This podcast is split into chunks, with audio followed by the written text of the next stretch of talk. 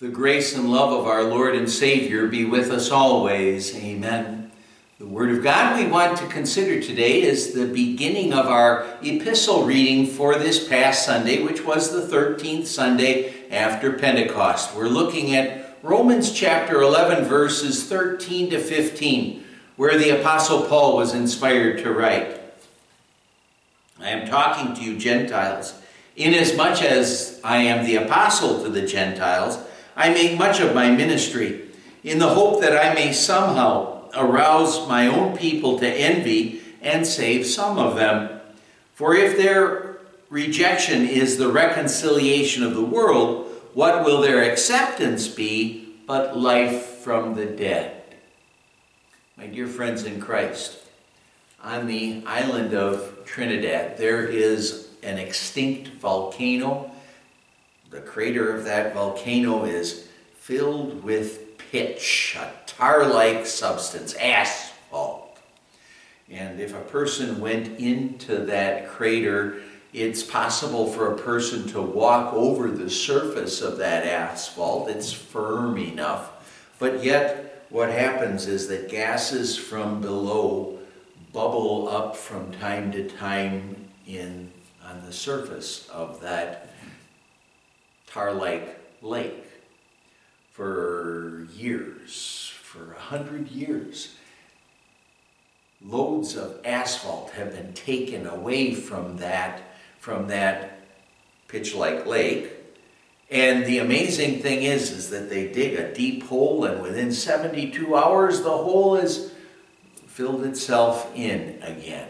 It seems to be an absolutely endless supply of asphalt there. They've dug down 280 feet and still found asphalt down there. But that picture of asphalt there, a seemingly unending supply, I mean, the asphalt from that volcano has been taken all over the world to pave roads. But that seemingly unending supply reminds us of the amazing, unending supply of God's grace that there is. No matter how great our needs may be, we can't ex- exhaust God's supply of His grace and love. No matter how great our guilt, no matter how great our sinfulness, God's grace is always sufficient to cover over all of our sins. Today, the Apostle Paul is reminding us that God's grace is more than sufficient to cleanse us of all of our sins. And he reminds us of that endless supply and tells us that God's amazing grace cannot be stopped. Paul wants us to know that no matter what may happen in this world, Oh, wars, rumors of wars, earth, hurricanes, earthquakes, tornadoes, viruses, racial tension, violence. There can be all that stuff going on, but still God's grace won't be stopped. God's amazing grace can't be stopped. Last week, in our epistle reading, the Apostle Paul lamented the fact that the Jews had rejected Christ that bothered Paul. It bothered Paul so much that he said he'd be willing to sacrifice his own salvation if that would help out his fellow Jews. That's an amazing love that, that Paul had for his fellow Jews who had rejected Christ, but I mean, that love of Paul is a fraction of the love of our Savior for us. But Paul had that amazing love for his fellow Jews. But their rejection of the gospel, the Jews' rejection of the gospel, what it did is it fit into God's master plan. When Paul was called to be an apostle, when he first began his ministry, what he did regularly is he went to the synagogues and he preached to the Jewish people there to try to share God's grace and mercy and love with them.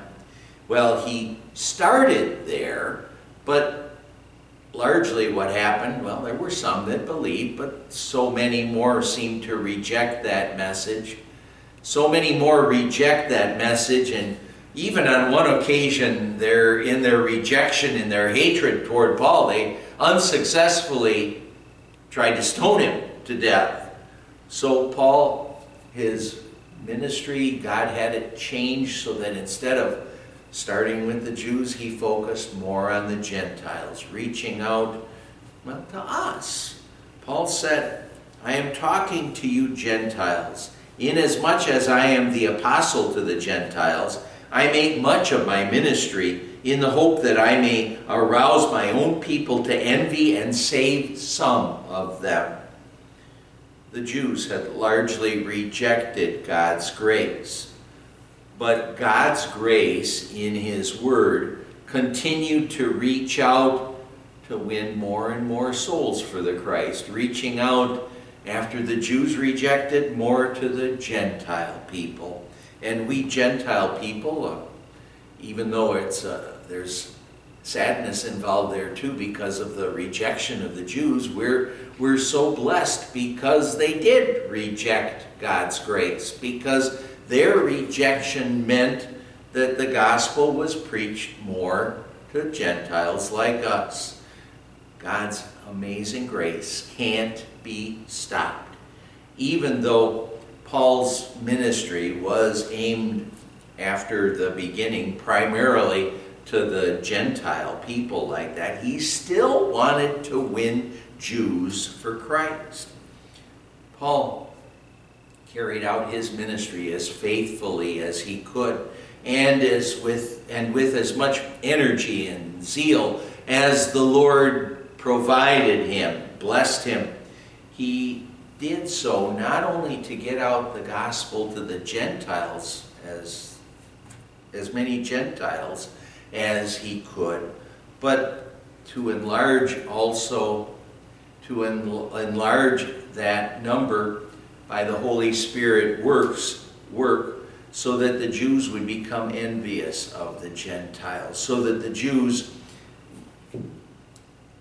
would see the Gentiles and their love of God and become envious of what those Jews ended up having, so that well, what could happen is that the Jews could rethink their rejection of the gospel of God's grace, since it will have proved its power by reaching out to those Gentile people. God's amazing grace, it cannot be stopped.